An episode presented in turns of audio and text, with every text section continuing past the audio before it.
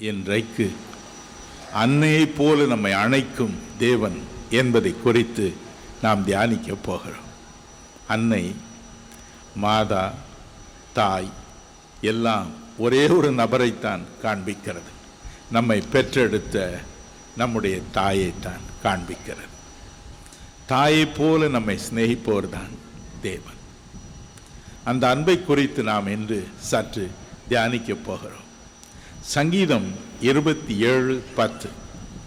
என்ற வேத வசனம் என்ன சொல்கிறது என்பதை கேட்போமா?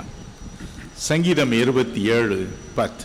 என் தகப்பனும் என் தாயும் என்னை கைவிட்டாலும் கர்த்தர் என்னை சேர்த்து கொள்ளுவார். என் தகப்பனும் என் தாயும் என்னை கைவிட்டாலும் தேவன் என்னை சேர்த்துக் கொள்வார். ஒரு விசை மிகுந்த துயரத்தின் பாதையில் நான் கடந்து போய் கொண்டு இருந்த பொழுது வேறொரு நகருக்கு போயிருந்தேன் என்னுடைய அலுவல் விஷயமாக. அங்கிருந்த ஒரு பெரிய கத்தோலிக்க திருச்சபையின் ஒரு ஆலயத்தில் வெளிப்புறமாக மிகப்பெரிய வாசகம் ஒன்றினை எழுதி போட்டிருந்தார்கள். இதில் என்ன எழுதியிருந்தது தெரியுமா? என் தாயும் என் தகப்பனும் என் தாயும் என்னை கைவிட்டாலும் இயேசு என்னை சேர்த்து கொள்வார் என்று அதை கொஞ்சம் மாற்றி எழுதியிருந்தார்கள் ஐயோ அதை பார்க்கும் பொழுது எனக்கு எத்தனை மகிழ்ச்சி எத்தனை சந்தோஷம். இந்த உலகமே என்னை கைவிட்டாலும் என்னை அவர் கைவிடாது ஒருவர் இருக்கிறாராமே என்ற எண்ணம் என் உள்ளத்தை ஆற்றி தேற்றியது. ஒரு விசை என்னுடைய சிறந்த நண்பர் ஒருவருடைய வீட்டிற்கு மாலை தேநீர் அருந்துவதற்காக போயிருந்தேன். அவருக்கு ஒரு மகனும் ஒரு மகளும் உண்டு. இருவரும் வெளியூரில் இருக்கிறார். புதிதாக ஒரு பெண் வீட்டில் இருந்தாள். அவள்தான் ஓடோடி தேநீர் கொண்டு வந்தாள். பலகாரங்களை கொண்டு வந்தாள். புன்சிரிப்போடு வேலை செய்து கொண்டிருந்தாள். நான் அவரிடம் கேட்டேன் யார் இந்த பெண்? நான் பார்த்ததில்லையே என்று. அப்படிதான் அவர் சொன்னார் அண்மையில் எங்கள் உறவினர் ஒருவருடைய வீட்டிற்கு நாங்கள் போயிருந்தோம். அப்பொழுது அங்கே இந்த பெண்ணை பார்த்தோம். இந்த பெண்ணின் நிலை எவ்வளவு பரிதாபமாக இருக்கிறது என்பதை கண்டு கண் கலங்கினோம். காரணம் அவளுக்கு இருந்த மற்ற பிள்ளைகளை விட இந்த பெண் கொஞ்சம் கருப்பு நிறமாக பிறந்து விட்டாள். தாய் தகப்பன் நிறம் தானே பிள்ளைக்கு இருக்கும். எனினும் கொஞ்சம் கூடுதல் கருப்பாகி பிறந்து விட்டாள். எனவே தாய்க்கும் அவளை கண்டால் பிடிக்காது. தகப்பனுக்கும் பிடிக்காது. ஒழுங்காக பள்ளிக்கூடம் அனுப்ப மாட்டார். நன்றாய் அடிப்பார்கள்.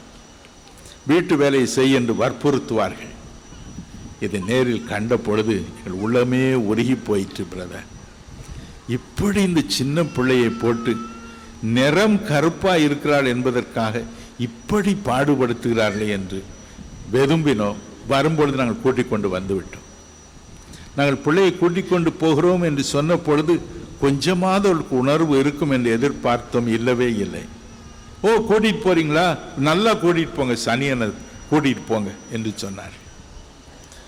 கண்ணீரோடு சொன்னார். அதுதான் உலகம். அதுதான் உலகம். நாம் நன்றாக இருக்கும் பொழுது எல்லாரும் சிரிப்பார்கள். நாம் வேதனைப்படும் பொழுதோ ஒருவரும் கண்டுகொள்ள மாட்டார். ஆங்கிலத்தில் நான் கூறும் ஒரு பழமொழி எப்பொழுதும் உண்டு. When you smile the whole world will smile. When you weep you'll weep all alone. நீ சிரிக்கும் பொழுது உலகமே சிரிக்கும். நீ அழும் பொழுதோ தன்னம் தனியனாய் அழுவாய். எத்தனை உண்மை. ஆனால் வேதம் சொல்கிறது என் தகப்பனும் என் தாயும் என்னை கைவிட்டாலும் என் அருள்நாதர் என்னை சேர்த்து கொள்வார். உங்கள் இருதயம் கலங்காதிருப்பதாக. இன்றைக்கும் உங்கள் இருதயத்தில் அப்படிப்பட்ட வேதனையோடு நீங்கள் வந்திருக்கலாம். தனிமை உணர்ச்சி உங்களை வாட்டி கொண்டு இருக்கலாம் எல்லாராலும் உதாசீனமாக எண்ணப்பட்டு தள்ளப்பட்டு நிந்திக்கப்பட்டு ஒதுக்கப்பட்டு உடைந்த பாத்திரம் போல நீங்கள் இருக்கலாம். ஆனால் தேவன் சொல்கிறார் இல்லை இல்லை எல்லோரும் உன்னை கைவிட்டாலும் நான் உன்னை சேர்த்துக் கொள்வேன் அதுதான் ஒரு தாயின் அன்பு. இறைவனை பற்றிய காரியங்கள் எல்லாமே வேடிக்கையானவைகள் தான். அவருக்கு ஒரு வினோதமான பெயர் உண்டு. ஆதியாகமம் பதினேழு ஒன்றை பாருங்கள். அதில் வேதம் சொல்கிறது தேவாதி தேவன் ஆபிரஹாம் என்னும் ஒரு மனிதனுக்கு தரிசனமானாராம் அந்த மனிதனோடு பேசும்பொழுது அவர் சொன்னார் ஆபிரஹாம் நான் சர்வ வல்லமையுள்ள தேவன் எல்லா சக்தியும் படைத்தவர் இந்த பதத்திற்கு எபிரேய மொழியில் எல் ஷதாய் என்று குறிப்பிடப்படுகிறது.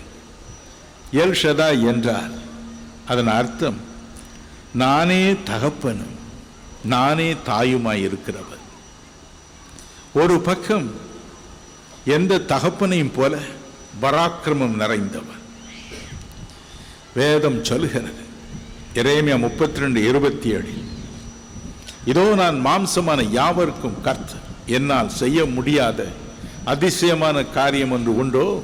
என்று அவர் கேட்பதாக அதில் எழுதியிருக்கிறது. எல்லா வல்லமையும் படைத்தவர் பராக்கிரமசாலி இணையற்ற பலன் கொண்டவர் தெய்வீக பலன் கொண்டவர் அமானுஷ்ய பலன் கொண்டவர் மறுபக்கம் குழந்தைக்கு பால் கொடுக்கும் ஒரு தாயின் மார்பு போன்ற அன்பு மார்பை கொண்டவர். அதற்குத்தான் எல்ஷதா என்று பெயர். நானே தகப்பன் நானே பால் கொடுக்கும் மார்புடைய அன்பு தாய். என் அன்பிற்குரியவர்களே அதுதான் நம்முடைய பெரிய பாக்கியம் இன்றைக்கு. தாய் அணைப்பது போல நம்மை அணைக்க ஆவலோடு காத்திருப்பவர் தான் நம்முடைய தேவன். இந்த அன்பை வெளிப்படுத்த எல்லாரும் இந்த அன்பை பார்க்கத்தக்கதாக விளங்கிக் கொள்ளத்தக்கதாக அவர் மனிதனாய் இறங்கி வந்தார் ஒன்று தீமோத்தேயு மூன்று பதினாறு என்ற வேத வசனத்தை வாசித்து பாருங்கள். அதில் வேதம் சொல்லுகிறது தேவ பக்தியின் ரகசியம் என்ன தெரியுமா? காணக்கூடாத அதரிசனமான தேவன் மனுஷ சாயலான. தேவாதி தேவன் மாம்சத்தில் வெளிப்பட்டார் வேதம் சொல்லுகிறது. எவரேர் பதினொன்று இருபத்தி ஏழு. ஒன்று தீமோத்தி ஆறு பதினாறில் காணக்கூடாதவர் தேவன் அதர்சனமானவர் அவரை யாரும் பார்க்க முடியாது. ஆகவே அவருடைய குணாதிசயங்களை விளங்கிக் கொள்ளவும் முடியாது. எனவே எல்லாரும் பார்க்கத்தக்கதாய் அவருடைய குணம் என்ன அவர் எப்படிப்பட்டவர் என்பதை விளங்கிக் கொள்ளத்தக்கதாக அவர் மனு ஒரு கொண்டு இறங்கி வந்தார். மாம்ச ரூபத்தில் வெளிப்பட்டார். ஐயோ எத்தனை மகிழ்ச்சி. எல்லாரும் என்னை பார்க்க வேண்டும் என்பதற்காக. எனவேதான் உலகத்தில் அவர் வாழ்ந்த பொழுது ஒரு நாள் அவருடைய அன்பு சீடன் அவரை பார்த்து கேட்டான் ஆண்டவரே எங்களுக்கு இறைவனை காண்பியும் என்று.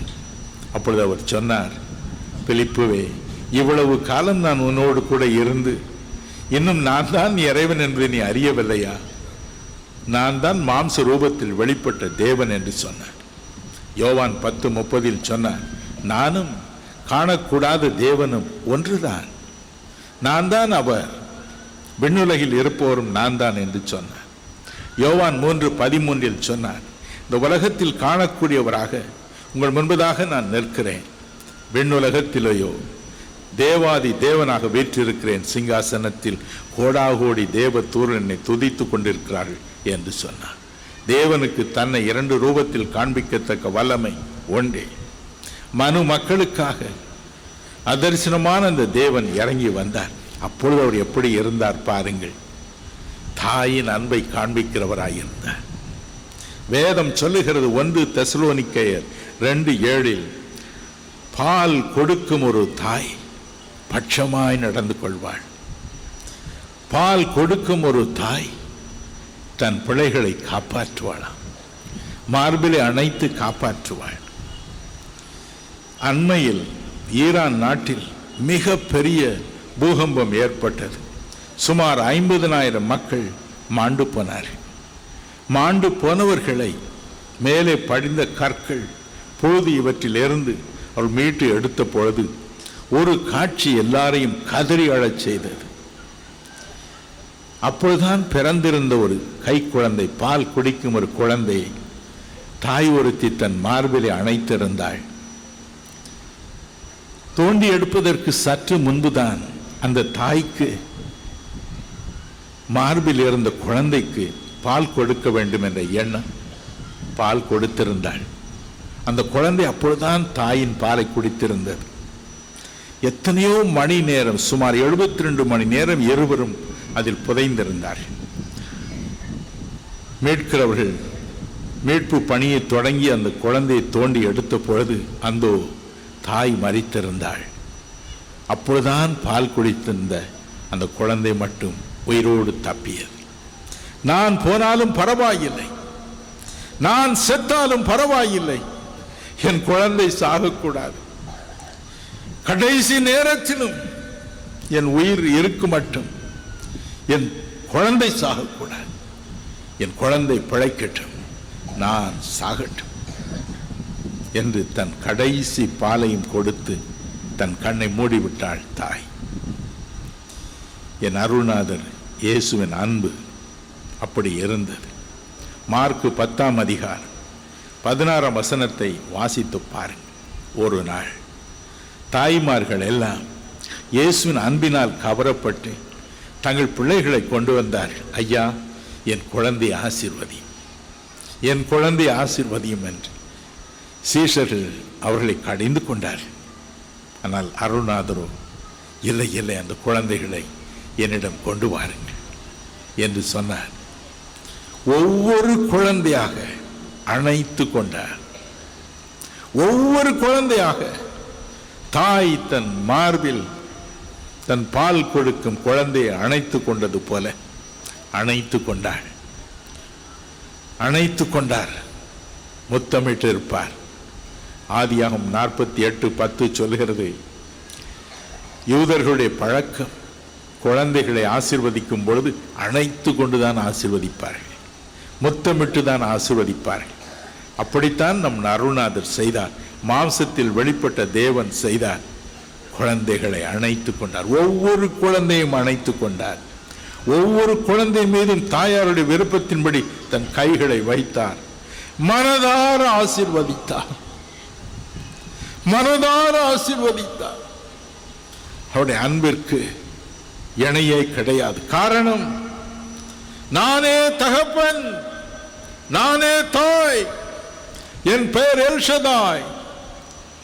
நான் தான் பராக்கிரமம் நிறைந்த உன்னை காப்பாற்ற வல்லமுள்ள தகப்பன். அதே சமயத்தில் பால் கொடுக்கும் தாயின் அன்பு நிறைந்த உன் தாய் என்பதை நிரூபிப்பதற்காக அந்த குழந்தைகளை தாயைப் போலவே அழைத்துக் கொண்டார். பல வருடங்களுக்கு முன்பதாக இதை போன்ற ஒரு கூட்டத்திற்காக நான் ஒரு ஊருக்கு போயிருந்தேன். மிஸ்டர் வில்சன் என்று ஒருவர் தன் மனைவியோடு தன்னுடைய பெண்ணை கூட்டிக் கொண்டு வந்திருந்தான் ஒரு சிறு பெண் அவளுக்கு ஒரு வேளை ஒரு ஆறு வயது இருக்கலாம். ஐயா என் குழந்தையின் முகத்தை பாருங்கள் என்று சொன்னார் முகத்தை உற்று பார்த்தேன் முகமெல்லாம் காயம். சில காயங்கள் ஆறி இருந்தன தழும்புகள் இருந்தன சில காயங்கள் ஆறவில்லை ஏன் இப்படி இருக்கிறது என்று மனம் பதைத்து கேட்டேன். அவர் சொன்னார் எந்த நேரம் எந்த இடத்தில் என் மகளுக்கு வலிப்பு நோய் வருமோ எங்களுக்கு தெரியாது. பயந்து பயந்துதான் சாபம் ரோட்டில் விழுவாள் வீட்டில் விழுவாள் பள்ளிக்கூடத்தில் விழுவாள். எந்த இடத்தில் இந்த முகம் அடிபடுகிறதோ யாருக்கும் தெரியாது. ஐயா கற்கள் குத்திவிடும் முட்கள் குத்திவிடும் முகமெல்லாம் காயம். எத்தனை நாளுக்கு என் பெண் இப்படி இருக்க போகிறார் எப்படி நாள் எத்தனை வருடம் வேதனைப்படுத்த போகிறார் ஐயா தயவு செய்து என் பிள்ளைக்காய் ஜபம் பண்ணு. மனம் கசந்து அழுதாள். நானும் அழுதேன். எந்த பிரசங்கியாரால் யாருக்கு என்ன செய்ய முடியும்? ஒரு பிரசங்கியாராலும் ஒருவருக்கும் சுகத்தை கொடுக்க முடியாது.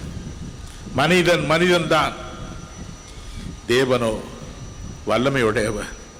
அன்புடையவர் பாசமுடையவர் நமக்கு உதவி செய்ய வல்லமையுடையவர். கண்ணீரோடு ஜபித்தேன். போதும் இயேசு சுவாமி. போதும். போதும்.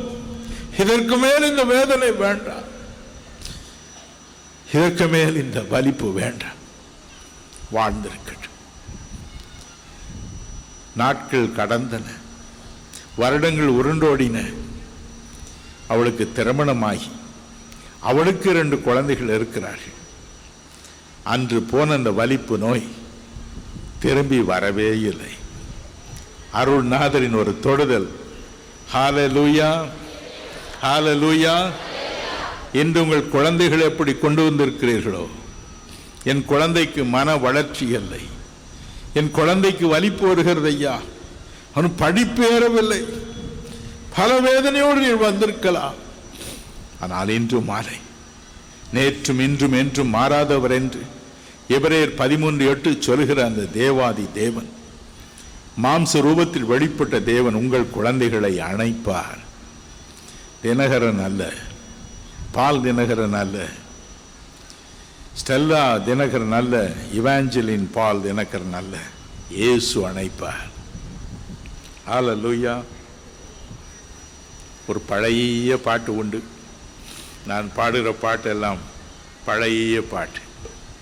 அது சொல்லுகிறது சிறுவர்கள் என்னிடம் சேர தடை செய்யாதீர்கள் சிறுவர்கள் என்னிடம் சேர தடை செய்யாதிருங்கள் என்றார் மனதார சேருவர்கள் என்னிடம் சேர. பரலோக செல்வம் அவர்க்கு பலிக்கும். பாக்கியம் எல்லாம் பறந்து ஜோலியைக்கும். காலமே தேவனை தேடு. மண்ணுயிர்காய் மறித்தாரே. மனு மைந்தன் என நாமம் வை தேருந்தாரே மண்ணுயிர்காய் மறித்தாரே. உன் நீ உதயத்தில் எண்ணு உள்ளம் கனிந்து அனி ஜபம் பண்ணு. காலமே தேவனை தேடு.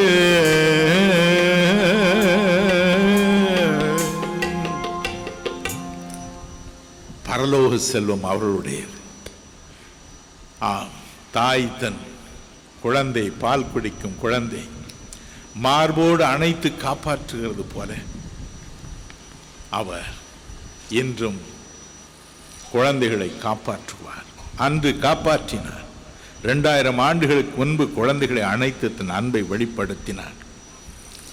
என் அன்பிற்குரியவர்களே தேவாதி தேவனுக்கு நாம் அனைவருமே பிள்ளைகள் தான் எத்தனை வயதானால் என்ன?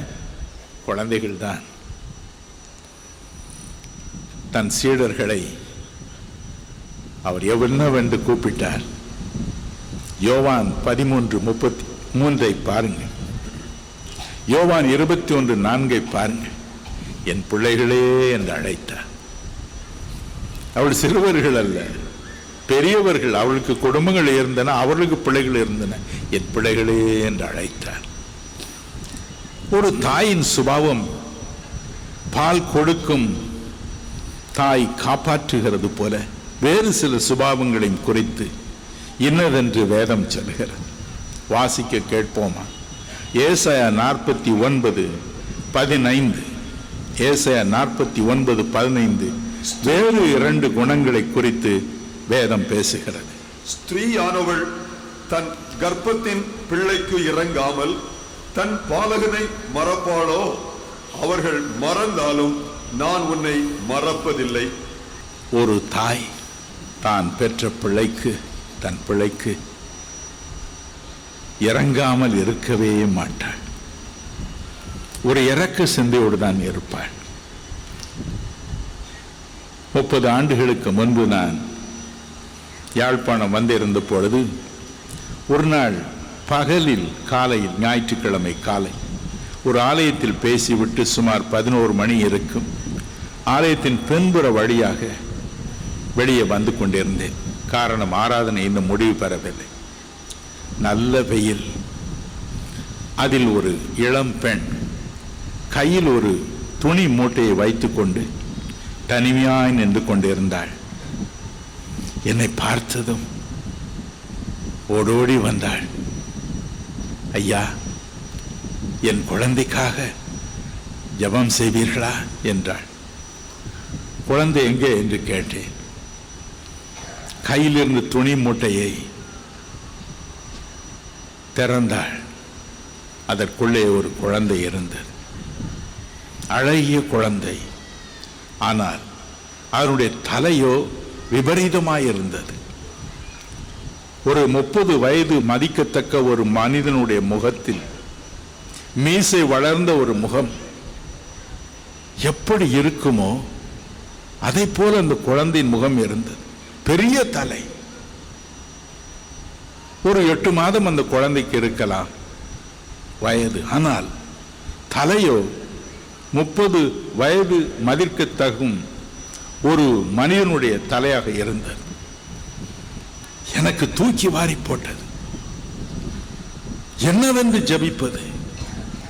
அவள் சொன்னாள் ஐயா இந்த குழந்தை இப்படி பிறந்ததின் நிமித்தமாக என் கணவன் என்னை துரத்தி விட்டார். கணவனின் குடும்பத்தினர் என்னை மனதார வெறுக்கிறார். என் வீட்டிலாவது இருக்கலாம் என்று எண்ணுகிறேன். ஆனால் என் பெற்றோரும் கூட எங்கேயாவது இந்த குழந்தையோடு தொலைந்து போ என்று சொல்லிவிட்டார். நான் என்ன செய்வேன்? இந்த குழந்தையை விட்டுவிடும் எனக்கு மனதில்லையே ஐயா. நான் என்ன செய்வேன்? நான் பெற்ற குழந்தை. தாய் தன் குழந்தைக்கு இறங்காமல் இருப்பாளோ? அதுதான் ஒரு தாயின் சுபாவம். என் அருள்நாதர் இயேசுவை பாருங்கள். மனித ரூபத்தில் வெளிப்பட்ட தேவாதி தேவனை பாருங்கள்.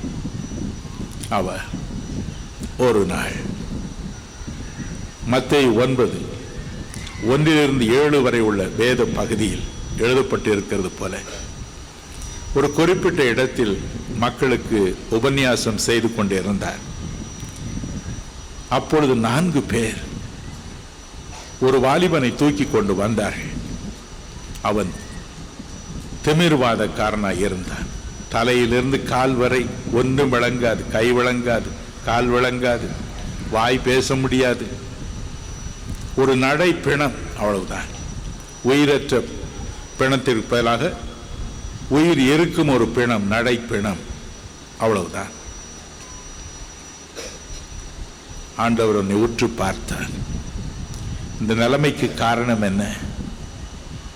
இந்த பரிதாப நிலைக்கு காரணம் என்ன என்பதை ஒரு வினாடியில் கண்டு கொண்டார் அவனுடைய பாவம்.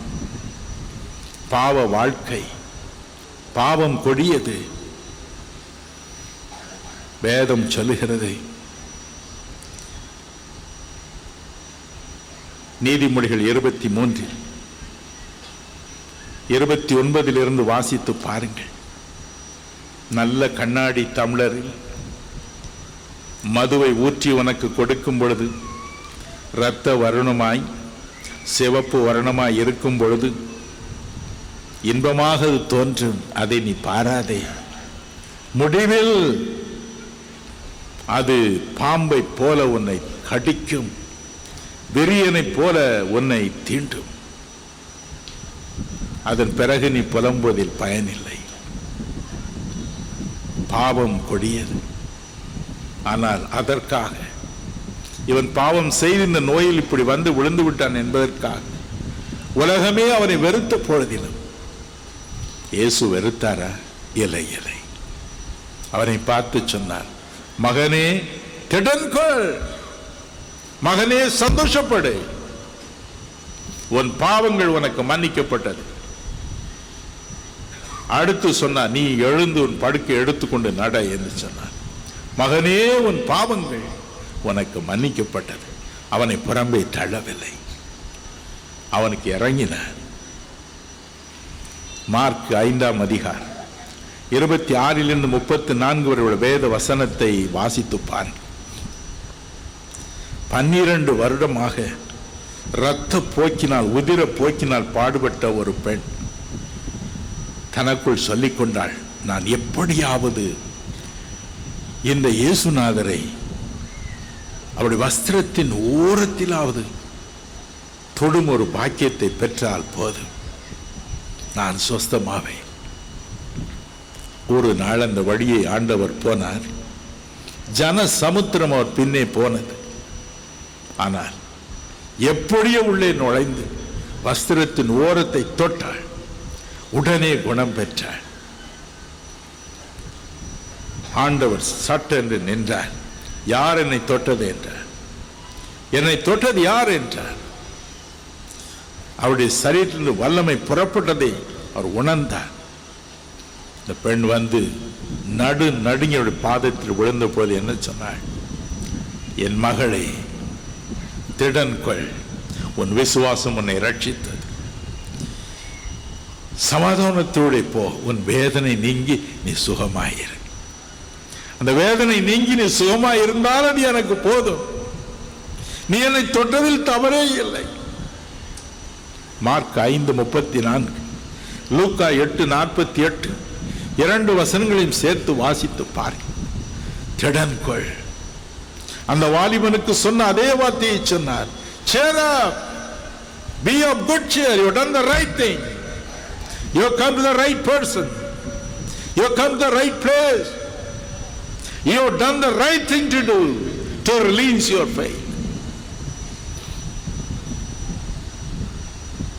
மகளே திடன்கொள் உன் வேதனை நீங்கி சுகமாயிரு உள்ள முறுக்கும் ஒரு காட்சியை மார்க்கு ஐந்தாம் அதிகாரத்தில் நீங்கள் காணலாம். அங்கே ஒரு வாலிபன் சுமார் இரண்டாயிரம் பிசாசுகள் பிடித்து அலைக்கழிக்கப்படுகிறார். ஊரை விட்டே ஓடிவிட்டார். கல்லறைகள் மத்தியிலே உட்கார்ந்திருக்கிறார். கற்களை எடுத்து தன்னுடைய உடலே தானே காயப்படுத்தி கொண்டு இருக்கிறான் தான் என்ன செய்கிறோம் என்று தெரியாமல் இந்த பிசாசுடைய வல்லமையினால் தவித்தான் தடுமாறினான் விலங்குகளினால் அவனை கட்டி பார்த்தார்கள். விலங்குகளை உடைத்தெறிந்து விட்டார். எந்த நேரம் கூக்குரலிட்டுக் கொண்டே இருப்பான்? என்ன கூக்குரலிட்டு இருப்பானோ எனக்கு தெரியாது. ஒருவேளை இப்படி கூக்குரலிட்டு இருப்பானோ ஐயோ என் உடல் வலிக்கிறது. யாரோ என்னை காயப்படுத்தி விட்டார்கள். ஐயோ எனக்கு வலிக்கிறது. நான் செத்து போனால் எவ்வளவு நலமாயிருக்கும். தானே தன்னை காயப்படுத்தி கொண்டதை அறிந்து கொள்ளாமல் புலம்பி அழுகிறான் ஐயோ யாரோ என்னை காயப்படுத்தி விட்டார்கள். எனக்கு வலிக்கிறது. எனக்கு சாபு வராதா? தாய் தன் பிள்ளையை மறப்பாளோ? தேவாதி தேவனுடைய காதில் அது விழுந்தது. வேதம் சொல்லுகிறது. அந்த ஒரே ஒரு மனிதனை பார்ப்பதற்காக தேவன் அந்த இடத்திற்கு போனார். இயேசு அங்கு புறப்பட்டு சென்றார். அந்த வழியை ஒருவரும் போக முடியாது. அவனை கண்டால் அத்தனை பயம் அத்தனை நடுக்கம். பயங்கரமான மனிதன். ஆனால் அருணாதர் ஏறி படகில் ஏறி அங்கு போய் இறங்கினான். ஒன்று யோவான் நான்கு பதினெட்டு சொல்கிறது பூரண அன்பு பயத்தை புறம்பே தள்ளும். பூரண அன்பு அவன் மீது தாய் அன்பு கொண்டு அங்கு போனான். தினமும் கூச்சல் போடுகிறானே. மார்க் ஐந்து ஒன்பதில் அவனை பார்த்து கேட்டான் மகனே உன் பேர் என்ன? நீ யாரப்பா? உனக்கு எந்த ஏன் இப்படி அழுகிறாய்? ஏன் இப்படி காயம்? ஏன் உடலை எல்லாம் இப்படி காயப்படுத்தி கொண்டிருக்கிறாய்? உன் பெயர் என்ன? அன்பு. பேயை கண்டு பயப்படவில்லை. பூரண அன்பு பயத்தை புறம்பே தள்ளும். அவனுக்குள்ள இருந்த பிசாசுகள் தான் பேசின. நாங்கள் அநேக ரெண்டாயிரத்திற்கு மேற்பட்டவர்கள் பேசாமல் அவனை விட்டு புறப்பட்டு போய் என்று சொன்ன அவனை விடுதலை செய்தார். என் அன்பு மனைவி ஒரு விசை ஒரு பெண்கள் கூட்டத்தில் பேசிக்கொண்டே இருந்த பொழுது மிக கண்ணியமாக உடை தரித்த ஒரு சுமார் இருபத்தைந்து வயது மதிக்கத்தக்க ஒரு பெண். தன் சாட்சியை சொல்ல தனக்கு நேரம் வழங்கும்படி கேட்டுக்கொண்டாள். அவருடைய சாட்சி சொன்ன பொழுதோ அழாதவர்கள் இல்லை. அந்த அனுபவ சாட்சி கேட்ட பொழுது அழாதவர்கள் இல்லை. சுருக்கமாய் சொல்கிறேன் அவருடைய பெற்றோர் செல்வந்தர்கள் கணக்கற்ற செல்வம் திடீரென்று மறித்து போனார்கள். அப்பொழுது அவளுக்கு வயது பதினொன்று. எனவே அவளுடைய சொத்தை அபகரித்துக் கொள்வதற்காக அவளுக்கு விரோதமாக மந்திர தந்திரங்களை செய்தார் எப்பொழுதும் பிசாசுகள் அவளை துரத்தும். பதினோரு வயதில் ஆடைகளை எல்லாம் கழற்றி எறிந்துவிட்டு நடு தெருவில் ஓடுவாள். ஓடிக்கொண்டே இருப்பாள். ஒரு நாள் ரெண்டு நாள் அல்ல பல வருடங்கள். ஆனாலும் சாகவில்லை. ஒரு நாள் சென்னை கடற்கரையில் இதை போன்ற ஒரு கூட்டத்தில் நான் பேசிக்கொண்டிருந்தேன் அந்த நேரம் பார்த்து அந்த பக்கமாக ஒரு பிச்சைக்காரி போல இந்த பெண் போய்க் இருந்திருக்கிறாள் கடைசி ஜப நேரம்.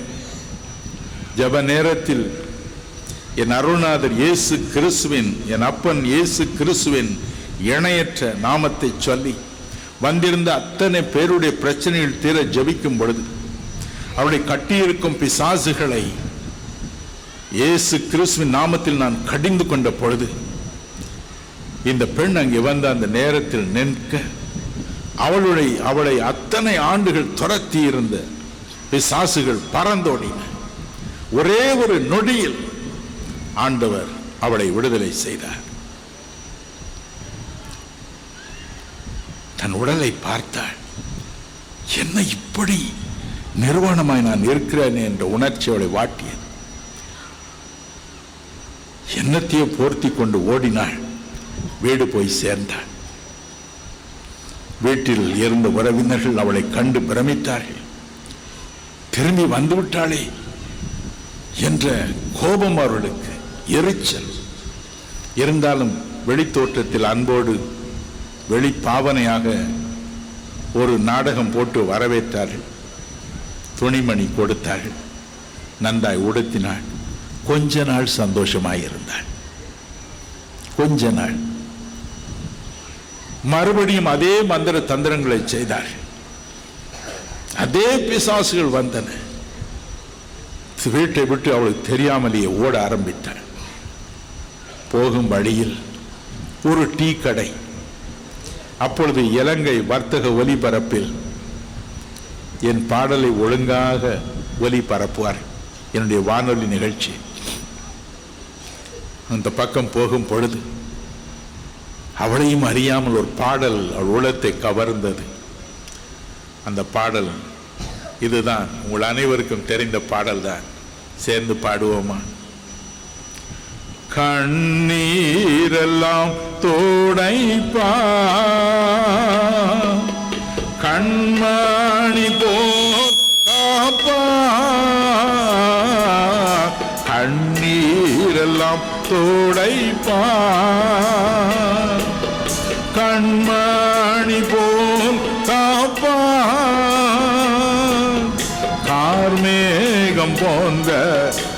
கஷ்டங்கள் வந்தாலும் கனிவோடு உன்னை காத்திடவே கார்மேகம் போன்ற கஷ்டங்கள் வந்தாலும் கனிவோடு உன்னை காத்திடவே ஏசு அழைக்கிறார்.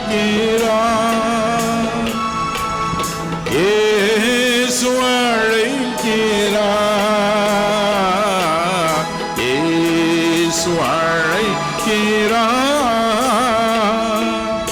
ஏசு அழைக்கிறார்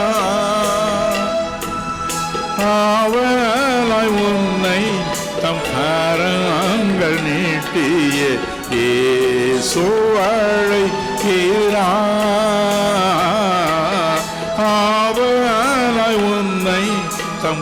கரங்கள் நீட்டிய ஏசோ கேரா ஏசோ கேரா ஏசோ கேரா அப்படியே அசந்து நின்று விட்டான் கண்ணீரெல்லாம் துடைப்பார். என் கவலைகளை போகும் கண்மணி போல் என்னை காப்பாற்று. அப்படி சுய உணர்வு திரும்ப வந்தது. இயேசுவை நோக்கி கதறினார் என் கண்ணீரை துடைத்தருளும். என் அலைச்சல்களை நிறுத்து. தேவன் மனம் இறங்கினார். அந்த பிசாசுகள் நிரந்தரமாய் ஓடி மறைந்தன ஹalleluya ஹalleluya உங்களுக்கும் அப்படி செய்வார். ஏதோ தப்பிதமாக இங்கு வந்து விட்டோம் என்று நினைக்காதிருங்கள் ஏதோ அசந்தர்ப்பமாக வந்துவிட்டோம் தற்செயலாக இங்கு வந்துவிட்டோம் என்று நினைக்காதிருங்கள் உன் மீது அன்பு கொண்ட இயேசு பாசம் கொண்ட அன்னை போன்ற பாசம் கொண்ட அருள்நாதர் இயேசு உங்களை தேடி பிடித்து கொண்டு வந்து இங்கே உட்கார வைத்திருக்கிறார். உங்களை விடுதலை செய்ய உங்கள் கண்ணீரை துடைக்க உங்களை வாட்டி வதைக்கும் பிசாசுகளை துரத்த தாய் தன் குழந்தைக்கு இறங்காமல் தன் கர்ப்பத்தின் பிழைக்கு இறங்காமல் தான் பெற்ற பாலகனை மறப்பாளோ? அவள் மறந்தாலும் நான் உன்னை மறப்பதில்லை. ஹால லூயா எல்லாரும் ஆண்டவருக்கு ஹalleluya சொல்லுவோமா? ஹால லூயா ஹalleluya ஹalleluya இயேசு உங்களை கைவிட மாட்டார். இயேசு என்னை கைவிட மாட்டார். இயேசு என்னை கைவிட மாட்டார். காடும் புயல் மாறினும் பெரும் காற்று வீசினும் அவர் என்னை ஐ கைவிட மாட்டார். கைதட்டி சந்தோஷமாய் பாடுவோமா? Amen. இயேசு என்னை கைவிட மாட்டார்.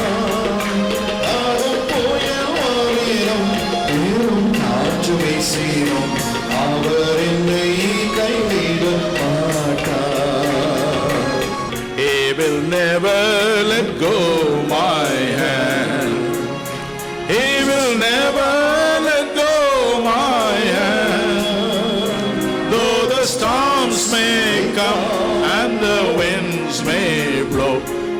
Will never let go my hand.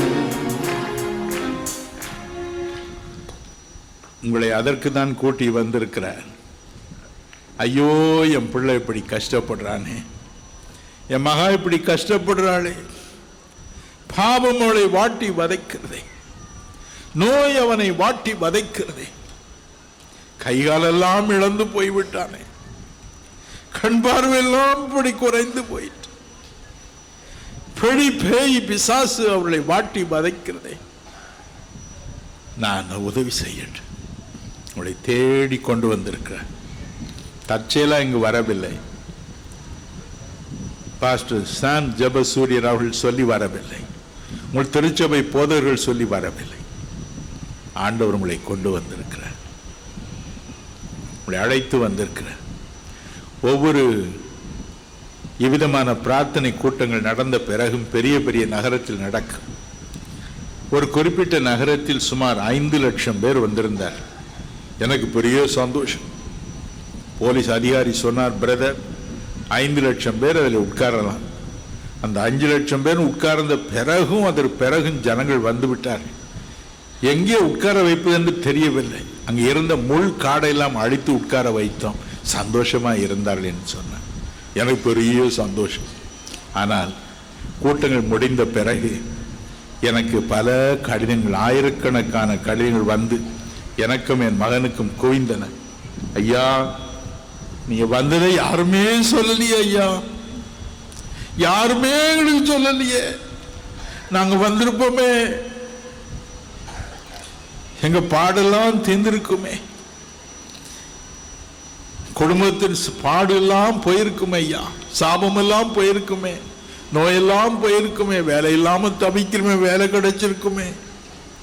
யாருமே சொல்லலையே ஐயா. எங்களுக்கு பெரிய திருப்தி. அடே அப்பா அஞ்சு லட்சம் பேர் வந்துட்டாங்க. நீங்கள் எவ்வளவு பாக்கியவான்கள் பாருங்கள். எவ்வளவு பாக்கியவதிகள். நீ உட்கார்ந்திருப்பது ஒரு மனிதன் முன்பல்ல. மனித ரூபத்தில் வெளிப்பட்ட ஆண்டவராகிய இயேசு கிறிஸ்து முன்பதாய். நானே உன் தாய் நானே உன் தகப்பன் என்று சொல்லும் ஒப்பற்ற தேவனுடைய சமூகத்தில் இருக்கிறீர்கள். நீங்கள் பாக்கியவான் நீங்கள் விரும்பின அத்தனை காரியங்களையும் கொடுத்து தான் உங்களை அனுப்புவார். வெறுமையாக நீங்கள் திரும்பி போவதில்லை. எத்தனை பேர் அதை நம்புகிறீர்கள்? ஆண்டவருக்கு ஒரு நன்றி சொல்லுவோம் பாருங்கள் சோத்திரம். எல்லாரும் சோத்திரம் சொல்லுவோம். சோத்திரம். சோத்திரம். நன்றி. இயேசு என்னை ஆசீர்வதிக்க போகிறார். எல்லாரும் கைகளை உயர்த்தி சொல்வோம். நம்முடைய தகப்பன் முன்பதாக சொல்வோம். தாய்க்கு முன்பதாக சொல்வோம். நன்றி. அல்லேலுயா. அல்லேலுயா. இது நல்ல நாள் கண்ணீர் துடைக்கப்படும் நாள். கவலைப்படாது கடைசியாக இன்னும் ஒரு குணம் ஒரு தாய்க்கு உண்டு. ஏச அறுபத்தி ஆறு பதிமூன்றை வாசிக்க கேட்போமா? ஏச அறுபத்தி ஆறு பதிமூன்று. ஒருவனை அவள் தாய் தேற்றுவது போல நான் உங்களை தேற்றுவேன். நீங்கள் எருசலேமிலே தேற்றப்படுவீர்கள். ஒரு தாய் தன் குழந்தையை தேற்றுவது போல நான் உங்களை தேற்றுவேன். என் அருள்நாதர் பேசின வார்த்தைகளை கேட்க மக்கள் கூடி வர காரணம் என்ன? லூக்கா நான்கு இருபத்தி ரெண்டு சொல்கிறது கிருவை நிறைந்த வார்த்தைகளை பேசினார். கிருவை நிறைந்த வார்த்தைகள். இரக்கம் நிறைந்த வார்த்தைகளை அவர் பேசினார். அவருடைய வார்த்தையில் இருந்த இறக்கம் தேற்றுதல் தன் சீடர்களை பார்த்து சொன்னார் யோவான் பதினான்கு ஒன்றில் உங்கள் இருதயம் கலங்காதிருப்பதாக. இருபத்தி ஏழில் சொன்னார் உங்கள் இருதயம் கலங்காமலும் பயப்படாமலும் இருப்பதாக. தன் சீடர்களை பார்க்கும் பொழுதெல்லாம் சொன்னார் பயப்படாதே ஃபியர் நாட் தன் தாய் தேற்றுவது போல அவருடைய தேற்றிக் கொண்டே இருந்தார் சகோதரன் ஜீவானந்தம் என்று ஒரு தேவனுடைய மனிதர் சென்னையில் ஒன்று அவர் அடிக்கடி சொல்லுகிற ஒரு கதையின் உள்ளத்தை ஒருக்கு ஒரு உண்மை சம்பவம். தமிழ்நாட்டில் கிராமத்தில் கட்டடங்களை கட்டும் பொழுது சுண்ணாம்பையும் மணலையும் கலந்து கட்டுவார் உறுதியாக இருக்கும் என்று. ஆகவே சுண்ணாம்பை சேர்த்து குவித்து வைத்திருப்பார்கள். ஒரு பக்கம் மணலை வைத்திருப்பார்கள். இந்த நேரம் வரும்பொழுது ரெண்டையும் ஒன்றாய் கலப்பார்கள். கொஞ்சம் தண்ணீரை ஊற்றுவார்கள். தண்ணீரை ஊற்றினவுடன் பாருங்கள் அந்த சுண்ணாம்பினால் அப்படியே அது கொதித்து எழும். ஒரே புகை வரும். சிறுவர்கள் அதை வேடிக்கை பார்த்து கொண்டிருப்பார் நானும் கூட சிறுவனாக இருக்கும்பொழுது வேடிக்கை பார்த்திருக்கிறேன். தண்ணியை ஊற்றின உடனே இந்த சுண்ணாம்பிலிருந்து புகை அப்படியே எழும்பி வரும். அவ்வளவு சூடு வரும். ஒரு நாள் ஒரு குட்டி பயல் விளையாடி கொண்டு இருந்த பொழுது இந்த சுண்ணாம்பு குவியலில் விழுந்து விட்டார். ரெண்டு கண்கள் நிறைய சுண்ணாம்பு பதிந்து விட்டது. கண்ணில் உள்ள தண்ணீரும் இந்த சுண்ணாம்பும் சேர்ந்து கிரியசை ஆரம்பித்த பொழுது அவ்வளவுதான். ரெண்டு கண்களும் எரிய ஆரம்பித்து விட்டன. அவனால் தாங்க முடியவில்லை. ஓவென்று கதறினான் எல்லாரும் ஓடி வந்தாள் என்ன தம்பி என்ன தம்பி? என்றால் ஐயோ எரிகிறது. எரிச்சல் தாங்க முடியவில்லை. எனக்கு எரிகிறது எரிகிறது. எங்க அம்மாவை கூட்டிட்டு வாங்க என்று கதறினான் தாய் ஓடி வந்தாள். மறுபக்கம் கிராம வைத்தியர் ஓடி வந்தார். நாட்டு வைத்தியர். அட படுபாவி இப்படி போய் கண்ணில் ம- சுண்ணாம்பு போட்டியடா என்று கதறினார். தாயை பார்த்து சொன்னார் எம்மா எங்கேயாவது போய் ஒரு ஆட்டையோ மாட்டையோ கொண்டா அந்த ஆட்டை வெட்டி அந்த ரத்தத்தை அவன் கண்ணில் ஊற்றணும் அந்த ரத்தம் போய் தான் இந்த சுண்ணாம்பை எடுக்க முடியும். இல்லைன்னா அது எரிஞ்சு ரெண்டு கண்ணும் பாழா போகும் என்று சொன்னார். தாய் சொன்னா ஆட்டை பார்க்க நேரம் எங்கேயா இருக்கு? மாட்டை பார்க்க நேரம் எங்கே இருக்கு? தயவு செய்து என் விரல விரல்ல கொஞ்சம் சீவுங்க. எவ்வளோ ரத்தம் வேணாலும் ஊற்றுங்க என் பிள்ளை கண்ணு நல்லா விட்டோம் வைத்தியர் ஒரு கத்தியை எடுத்தார்.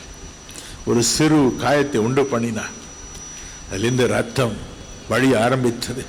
ரெண்டு கண்களில் ஊற்றினார் தாய் சொன்னாள் மகனே கண்ணு எரியுதாப்பா? இப்போ நல்லா இருக்கா? இன்னும் ஊத்தட்டா? இன்னும் ரத்தத்தை ஊத்தட்டா? இன்னும் ஊத்தட்டா? போதுமா? என்று ஊற்றிக்கொண்டே இருந்தார். எவ்வளவு ரத்தம் வேண்டும் என்றாலும் கொடுக்கா என்று. அதுதான் அன்பு. அதுதான் அன்பு. வேதம் சொல்கிறது உன்னத பாட்டு எட்டு ஆறில் நேசம் மரணத்தை போல் வலியது. நேசம் மரணத்தை போல் வலியது. நான் செத்தாலும் பரவாயில்லை doesn't matter whether I live or die let my child live என் குழந்தை உயிரோடு இருந்தால் போதும். என் அருள்நாதர் இயேசுவை பாருங்கள். வேதம் சொல்லுகிறது. அவர் தம்மை தாமே தாழ்மையாக்கினார். தா- தாழ்மைப்படுத்தினார். தம்மை தாமே வெறுமையாக்கினார். எதற்கு? சிலுவையில் தம் ஜீவனை கொடுக்க. வேதம் சொல்லுகிறது. ஏச ஐம்பத்தி மூன்று நான்கில் அவர் தாமே நம்முடைய பாடுகளை ஏற்றுக்கொண்டு சிலுவையில் நம்முடைய துக்கங்களை சுமந்தார். மத்த எட்டு பதினேழு சொல்லுகிறது. அவர் தாமே நம்முடைய பலவீனங்களை சரீர பலவீனங்களை ஏற்றுக்கொண்டு நம்முடைய நோய்களை சிலுவையில் சுமந்தார். ஒன்று பேதிரு ரெண்டு இருபத்தி நான்கு ஏச ஐம்பத்தி மூன்று பதினொன்று பன்னிரெண்டு சொல்லுகிறது. அவர் தாமே நம்முடைய பாவங்களை நம்முடைய கிரமங்களை தமது சரீரத்தில் சிலுவையில் சுமந்தார். கலாத்தியர் மூன்று பதிமூன்றை பாருங்கள். அவர் தாமே நம்முடைய சாபங்களை ஏற்று நமக்காக சாபமானார். எல்லா சாபமும் என் மேல் வரட்டும். பிசாசு கொண்டு வரும் சகல சாபங்களும் என் பிள்ளைகளுக்கு விரோதமாக வரும் சாபங்கள் என்மேல் வரட்டும். எல்லா பாவங்களும் அக்கிரமங்களும் அவைகளுக்குள்ள தண்டனைகளும் என் மேல் வரட்டும். நான் சாகட்டும். என் பிள்ளைகள் பிழைக்கட்டும். பாவத்திலிருந்து வெற்றி பெறட்டும். துக்கத்திலிருந்து விடுதலை பெறட்டும். பாடுகளிலிருந்து விடுதலை பெறட்டும். நோயிலிருந்து விடுதலை பெறட்டும். பலவீனங்களிலிருந்து விடுதலை பெறட்டும். பிசாசு கொண்டு வந்து போடும் சாபங்கள் பொல்லாத மனிதர்கள் மந்திர தந்திரங்களை செய்து என் பிள்ளைகள் மீது போடும் சாபங்கள் என் மேல் வரட்டும். நான் சாகட்டும். என் பிள்ளைகள் வாழட்டும். அதுதான் அன்பு. நேசம் ஊக்கமான அன்பு மரணத்தை போல் வலியது. இயேசு கிறிஸ்து மரணத்தை கண்டு பயப்படவில்லை. நான் சாகட்டும். என் பிள்ளைகள் பிழைக்கட்டும். என் ஜீவனை என் ஆடுகளுக்காய் என் பிள்ளைகளுக்காய் கொடுக்கிறேன் என்று யோவான் பத்து பதினைந்தில் சொன்னார். என் அன்பு சகோதர சகோதரிகளே தாயின் அன்பு இணையற்றது. ஆனால் அருள்நாதர் சொன்னார் ஒரு தாய் உன்னை அன்பு கூர்ந்து அணைக்க மறந்து போனாலும் நான் இருக்கிறேன் என்பதை மறந்து போகாதே. பிப்ரவரி மாதம் எனக்கு ஒரு விசேஷித்த மாதம். ஆயிரத்தி தொள்ளாயிரத்தி ஐம்பத்தி ஐந்தாவது ஆண்டு இந்த இருபதாவது வயதில் பிப்ரவரி மாதம் பதினொன்றாம் தேதி ரயில் தண்டவாளத்தை பார்த்து ஓடிக்கொண்டிருந்தேன். நேற்று ஒரு அன்பு சகோதரி சொன்னார்கள் யாழ்ப்பாணத்தில் உள்ளவர்களுக்கு சின்ன வயதில் உள்ள பிள்ளைகளுக்கு ரயில் என்றால் என்ன என்று தெரியாது. பதினைந்து பதினாறு வருடங்களாக ரயிலை பார்த்து அவர்கள் மறந்து போனார்கள் என்று. என் வீட்டின் அருகே ஒரு ரயில் போகும். வேகமாக போகும். யார் யார் தற்கொலை செய்து கொள்ள விரும்புகிறார்களோ அதிலே குறுக்கே பாய்ந்து விடுவார் அவ்வளவுதான். துண்டு துண்டாக வெட்டி போட்டுவிடு என்னுடைய படிப்பில் தோல்வி உடலெல்லாம் நோய் வீட்டிலே வறுமை வேலையில்லா திண்டாட்டம் படிப்பில் தோல்வி நானும் நினைத்தேன். ரயில் முன்பு பாய்ந்து விடுவதுதான் நல்லது. ஒரு செகண்டில் உயிர் போய்விடும். ஆயிரத்தி தொள்ளாயிரத்தி ஐம்பத்தி ஐந்தாவது ஆண்டு பிப்ரவரி மாதம் பதினொன்றாம் தேதி நானும் புறப்பட்டு போனேன்.